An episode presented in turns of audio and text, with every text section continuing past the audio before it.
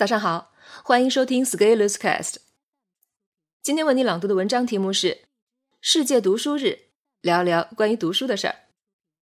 今天是世界读书日，说一些关于读书的话题。一、进展汇报。上一篇文章说有人买了两万三千本课余学习，现在我知道金主是谁了——中国交通建设集团。这是一家央企。有十万多员工。如果你不知道这家公司是做什么的，那你要知道，港珠澳大桥就是他们建的。经历这件事情，我反思了一下，觉得自己一直以来给自己的宣传其实还是少了。我总会觉得自己做的事情还是有限的，还有很多地方做的不好，需要更多努力，所以也不好意思，也懒得到处去刷脸宣传。而毕竟我一直在做事情，所以现在我们社群的小伙伴很多都是大家自发帮我口碑传播，或者通过我的内容吸引而来的。但是光低头走路也不行，也要多抬头吆喝吆喝。毕竟从市场的行情来看，还是有很多人认可我的工作的。而且市场上你不出声，别人也会出声，那就谁的声音大，谁就抢占注意力了。当然。我相信，只要是过硬的内容，是不怕过气的。不仅是央企，新华社也推荐过我的书给自己的员工。正好是去年世界读书日的时候，你可以看看，同时推荐的都是什么样的书。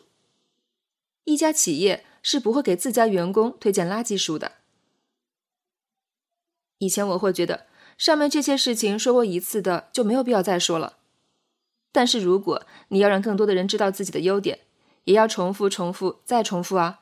或者，请你帮我重复、重复、再重复。最近，二零一八年第五届当当影响力作家榜单出炉了，我第二次上榜了，而且是上的梦想与远方榜。但是其实我自己没有那么文艺了。注意，上榜的很多作者是最近一年出的新书，而我的刻意学习其实是前年出的书了。但是这些也没什么值得夸耀的，毕竟拿了奖还是要上班的，还是要工作的，活儿不会少，生活照样过，我还是那个我。二，爱读书从来就不是一件坏事儿。首先，读书不是万能的，不要以为所有的问题都能通过读书解决。但是也不要以为读书什么问题都解决不了。读书这项活动和其他能够改造大脑的活动是一样的，只是作用在不同的脑区而已。既然都是操纵我们神经系统的行为，那没有必要厚此薄彼。所以我反对一切过度鼓吹读书的人。这些人和鼓吹读书无用论的反智主义者都是同样的极端分子。想到我在持续写作一千天的时候。其实是没有读多少本书的。我觉得最核心的原因就是被那些无病呻吟的读书党给恶心到了。这些人每天都言必谈读书，却不见得有什么进步，但是却自以为有一项读书的爱好而高人一等。我不愿意与这样的人为伍，所以我就自己躺出了一条路，持续行动，持续写作，做了很多事情，总结了很多经验。形成了文章。这个过程中，我并没有读多少书，刻意学习就是这样来的。现在看这条路其实是行得通的，毕竟这本书也得到了市场的认可。如果你能大量做事儿，又能大量思考，你进步的速度不会比纯粹的读书党慢。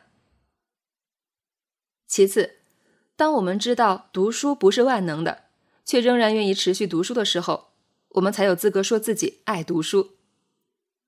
所有的事情道理都会有自己的适用边界，包括我这句话。而我们的生活其实就是要深刻认清边界在哪里，才能随心所欲而不越界。做一件事情获得结果的时候，我们要思考会付出什么代价，这个代价就是边界的表征。我们运动是以损伤一部分身体为代价而获得健康。我们读书也是以放开他人对我们大脑的读写权限为代价而获得提升的。读书也是一样的，如果你写过文章、写过书，你就会知道，不可能把所有的内容都写出来的。很多内隐的态度、不可描述的经验，往往需要在书本之外，在情境中设身处地的看着那个人，听他说话，感受神情，获得具身的认知，才能有更好的理解。而且有很多内容写在书上，书就没法出。但我们意识到读书也是有边界的，会更有利于我们从书上吸收信息。而也只有明白这一点后，你对于读书的爱才是真正的爱。只有真实，才能经得住时间的考验。其实，在写完一千天的文章后，我就开始大量读书了。而有了前面的持续行动的基础，我发现自己读经典作品的耐力和理解力比以前更强大了。